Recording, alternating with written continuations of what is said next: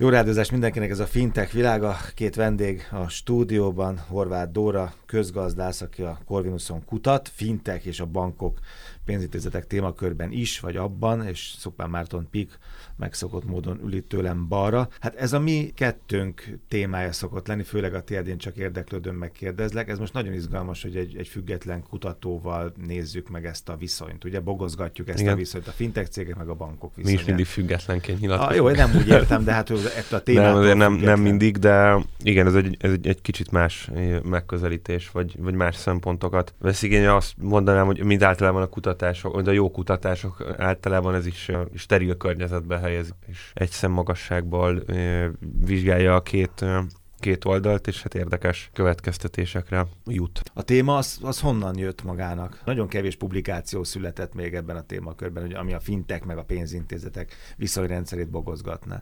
Igen, ez igazából teljesen ilyen saját érdeklődés volt. Én alapvetően digitális transformáció kutatásával foglalkoztam, és ugye elkezdtem keresni, hogy mik azok a területek, amik érdekesek lehetnek.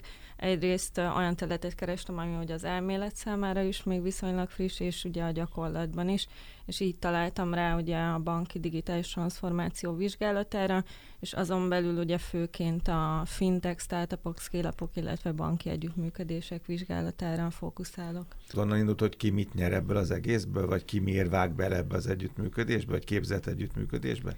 Igen, ez teljesen innen indult. Ugye láttam, hogy Magyarországon is elindultak ilyen fintech labek, akik ugye elindítottak akcelerációkat, ugye utána világszinten is elkezdtem nézelődni, és ugye ott is az volt a látható, hogy főként ilyen együttműködési stratégiákat folytatnak a bankok, és ugye ezt érdekesnek találtam megvizsgálni, hogy tényleg milyen előnyök lehetnek, de ugye közben, illetve Marci erre már korábban is utalt, hogy azért nagyon sok akadály lehet, ami gátolhatja ezt az együttműködést. Igen, tehát az együttműködés bizonyos akadályokat el is háríthat a szereplők elől, úgyhogy ez is lehet érv pont azért, hogy valaki ebbe az együttműködésbe belevágjon. Azt mondta, hogy nézte a magyart, megnézte a nemzetközit is, van lényeges eltérés a módszerekben. Ez pont mint az udvarlás, nem? Vagy egy párkapcsolat, mindig szereted majd, hogyha átviszem más területre. Szóval van más stílus valahol máshol a világban, akár az angol száz területen, vagy bárhol Amerikában.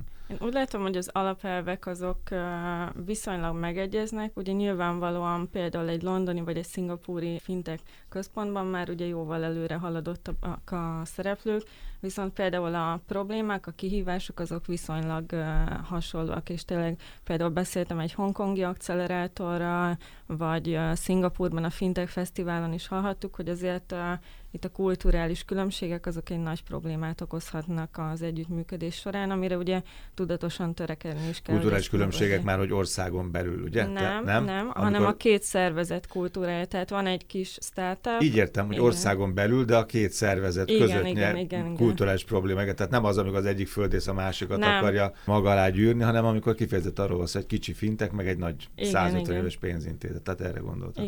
Igen, érdekes lesz megnézni mindjárt azt, hogy milyen együttműködésbeli hozzáállások vannak, erről is szoktunk mindig beszélni, de hogy tényleg ennek ilyen kutatási alapon milyen kategóriái vagy szintjei vannak.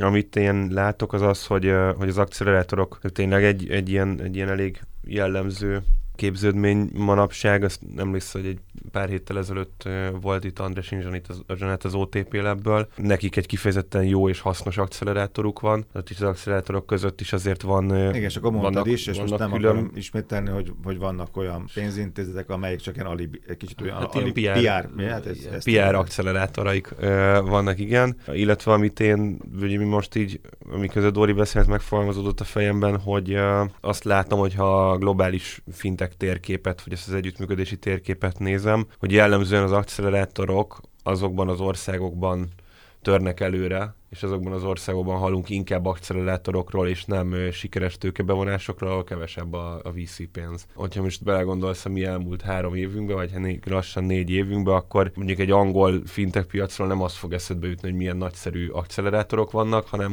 hogy 100 millió fontosával, vagy dollárosával öntik bele az újabbnál újabb fintech startupokba a pénzt, úgyhogy talán van egy kicsit ilyen elrendeződés is, hogy ahol forrás szűke van, vagy szűkösebbek a keretek, ott inkább a friss gondolatokkal a startuperek nem lépnek ki a piacra, hanem határozza meg a tudatot. Igen, hanem bemenekülnek egy ilyen accelerátorba, ahol aztán vagy lesz belőlük valami, vagy nem. Jó, Marci most egyszerűsített, vagy a szintek kategóriák valóban emellett húzhatók meg? Vagy, nem, vagy szerintem teljesen, illetve még az OTP-re szeretnék visszaután, mert ugye nagyon sokszor probléma, hogy egy bankon belül, ugye egy nagy szervezetről van szó, szóval nagyon lassúak a folyamatok, nagyon bürokratikusak, egy sales folyamat 12-18 hónap is lehet.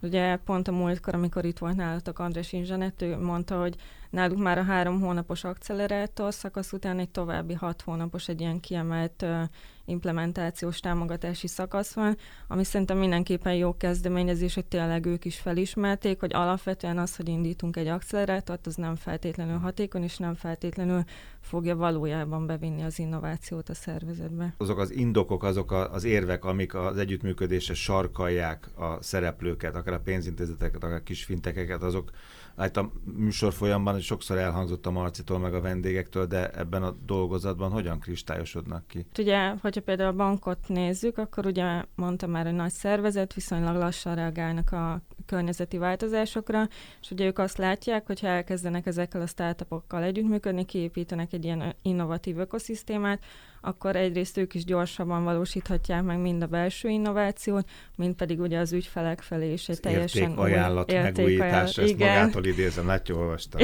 Igen, illetve ha már tovább megyünk, még kedvezőbb helyzetben ugye üzleti modell innovációról beszélhetünk, ugye sokkal egy ilyen ügyfélközpontúbb, személyre szabottabb működést tudnak megvalósítani, tanulhatnak a fintechektől, ugye halljuk sokszor, hogy a bankok agilis transformációt akarnak végrehajtani, ugye ennek viszonylag még az elején vannak, de ugye ez is egy jó irány lehet, és segítheti őket ebben, hogy ezt valójában megvalósítsák, illetve hogy a pénzügyi oldalt nézzük, akkor ez ugye összességében egy viszonylag költséghatékony megoldás számukra, hogyha tényleg így be akarják vinni ezeket az innovatív megoldásokat. Amit nem olvastam, de lehet, hogy csak nem figyelmesen olvastam mindent végig, hogy igazából a generációkat nézegette, hogy ez mindig az a pénzintézetek oldaláról, de azért az is talán igaz lehet, hogy új generációkat csak ilyen módon lehet már megszólítani.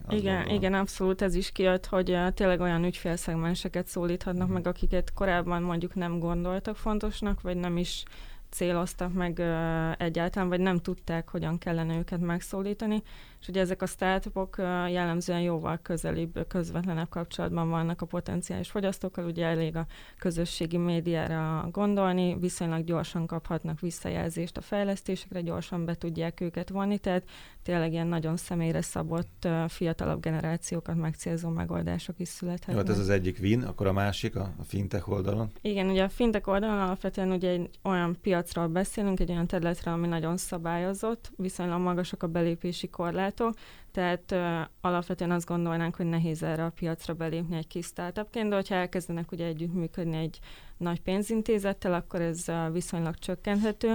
Nekik nehéz lenne sok ügyfelet gyorsan bevonni, rengeteg költséggel járna, így ugye hozzáférnek kvázi a bank ügyfélbázisához. Igen. Validálhatják a terméket, a még személyre szabottabb szolgáltatásokat fejleszthetnek, illetve sokszor a bankok ezt kiemelik, hogy nyújtanak befektetési lehetőséget is, viszont érdekes módon az jött ki, hogy ezért ez a startupok számára nem akkora értékajánlat, mert mire bemennek egy accelerátorba, ők már kaptak valahonnan befektetést, illetve sokszor azt mondták, hogy egyébként más szereplőktől jóval kedvezőbb konstrukciókat kapnak, mint egy banktól. Illetve ami még nagyon fontos, hogy alapvetően a nagyon hosszú banki sales folyamatok, ami egy másfél év, az nagyon lerövidíthető ezáltal, és ugye feltehetően mondjuk egy kis startup mondjuk nem is felelne meg egy hagyományos banki tender feltételeinek, így ezáltal viszonylag könnyen be tud jutni, és mondjuk ő is tanulhat valamennyit a banktól, tehát akár ugye a pénzügyi folyamatokról. Erre kíváncsi voltam, mert írja a tapkorlátok feloldását, írja az ügyfélszerzés, ez világos, ez még nekem is laikusnak itt ennyi év után a Márton szárnyai alatt ez már kiderül, de a tapasztalat is érdekli őket, az a 100-150 év, ami egy banknál felhalmozódik, érdekli az a 20 éves fiatalembert, aki egy 6 hónapos fintech céget, startupot csinál? Az jött ki, hogy érdekli őket, mert ugye ők inkább technológiai területen, illetve design területen erősek, és mondjuk sokszor a pénzügyi területen kevésbé alapos tudással rendelkeznek, tehát hogy mindenképpen ez fontos számukra, hogy tényleg hitelezésről, kockázatkezelésről, stb. Ők is tudjanak tanulni egy banktól. Azért klassz volt ezt olvasni, ezt a dolgozatot, és meg neked is biztos érdekes volt, de te itt-ott tudtál volna, vagy jutottál más következtetése konklúzióra, mint amire Dóra jutott? Nem igazán, nyilván ahogy kezdtem a műsor elején, ez egy steril környezetben való vizsgálat, és hozott egy teljesen valid eredményt erről a piacról. Azt gondolom, hogy ilyen mindenféle irányba lehetnek kilengések, hogyha konkrétan egy-egy. Tehát inkább azt mondom, hogy olyan eseteket látok, ahol egy-egy konkrét esetnek a vizsgálata, vagy együttműködésnek a vizsgálata picit más eredményt hoz, de nyilván ez egy átlagot vizsgált, egy szerintem egy nagyon jó képet ad a piacról. Amit teljesen alá tudok támasztani, hogy a tudásra tényleg szükség van, és érdemes élni ezzel a fintecheknek. Mi ugyan nem vagyunk jelenleg ott egyetlen accelerátorban sem, meg nem is voltunk soha, de a bankokkal való, akár csak a pre-sales folyamataink alatt is nagyon sokat el tudunk lesni tőlük. Van, ami szakmai tudás, van, ami meg gondolkodásbeli tudás, és én szerintem erről beszéltünk talán még így fintechtől elvonatkoztatva is, hogy azt tud sikeres startupper lenni, vagy azt tud egyáltalán sikeres vállalatot vezetni és építeni, aki figyeli a reakciókat, és figyeli az ellentétes gondolatokat, és azokat is beleépíti a mindennapi üzleti folyamataiba, mert abszolút nem biztos, lehet bármilyen okos is az a cég, nem biztos, hogy mindenben igaza van. Hát szerintem a tudásbeli, az ilyen tudástranszfer az mindenképpen fontos, meg amit én látok és nagyon kiemelnék az ilyen együttműködések, mint a fintechek és bankok együttműködése szempontjából, ami pozitív az, hogy egy startup egy banktól sokkal stabilabb bevételre számíthat, mint egy lakossági ügyfélkörtől. Így van, tehát van egy csomó egyéb előnye is, akár az accelerátoroknak is, hogy rövidebb sales periódus, stb. De önmagában pénzintézeteknek szolgáltatni azért egy pozitív dolog, mert ami a negatívum, és ami miatt lassú a szélciklus, utána én azt látom, hogy nem is nagyon dobálják el viszont a partnereiket a bankok. Tehát lehet, hogy lassú szerződéshez jutni, meg az első forintokhoz hozzájutni, de utána igazából már szinte csak a startupon múlik, hogy milyen szolgáltatást tud nyújtani, hogy benn marad-e, vagy nem. Ugyan ez a kutatás, órakutatás, ez a múltra meg a jelenre vonatkozik, a jövőre nézve. Van valami megállapítás? Hová, Marci ezt úgy fogalmazta meg nekem, amikor átételed, hogy hová futhat ki ez az egész, tehát az egész viszonyrendszer, ez hogy alakulhat, hogy változhat maga szerint? Szerintem alapvetően ez tök jó irány, hogy elkezdtek együttműködni ezek a szereplők, sőt, így mostanában már az is előjött, hogy a bankok akár big tech cégekkel is elkezdenek együttműködni, szóval szerintem a jövőben ez is egyre dominánsabb lesz. Amit még láttunk, például nagyon fontos, hogy így a szervezeten belül is azonosítani kell azokat a szereplőket, akik tényleg elkötelezettek a változások iránt, mert jelenleg ez nagyon alacsony, tehát egy-két ember van egy ilyen nagy bankon belül, aki tényleg nagyon szeretné ezt csinálni. A másik irány, hogy a szállítókkal is, a külsős banki szállítókkal is sokat kell kommunikálni, mert sokszor ők sokkal pontosabban és jobban látják a bank valós problémáit, vagy akár az IT rendszerek kihívásait ők gyorsabban meg tudják oldani. Tehát tényleg egy ilyen óriási ökoszisztémát kell kialakítani. Alapvetően úgy gondolom, hogy ez a platform stratégia egy jó irány lehet a bankok számára. Ugye kérdés, hogy tényleg hogyan tudják ezt a sok kihívást kezelni. Abszolút, én is ezt látom. Emlékszel, hogy a 2-3 héttel ezelőtt valamelyik Szabó Daniellel folytatott beszélgetésünkhöz küldtem neked ilyen előzetes anyagként egy korábbi prezentációt, ahol azt vázoltam föl, hogy néhány évvel ezelőtt volt egy integrálatlan fintech piac, ahol így big tech-ek, technológiai beszállítók, bankok, fintechek ilyen külön halmazokban úgy próbáltak létezni. Cirkuláltak egymás. Igen, mellette. És nyilván főleg ez a fintechek szempontjából volt így.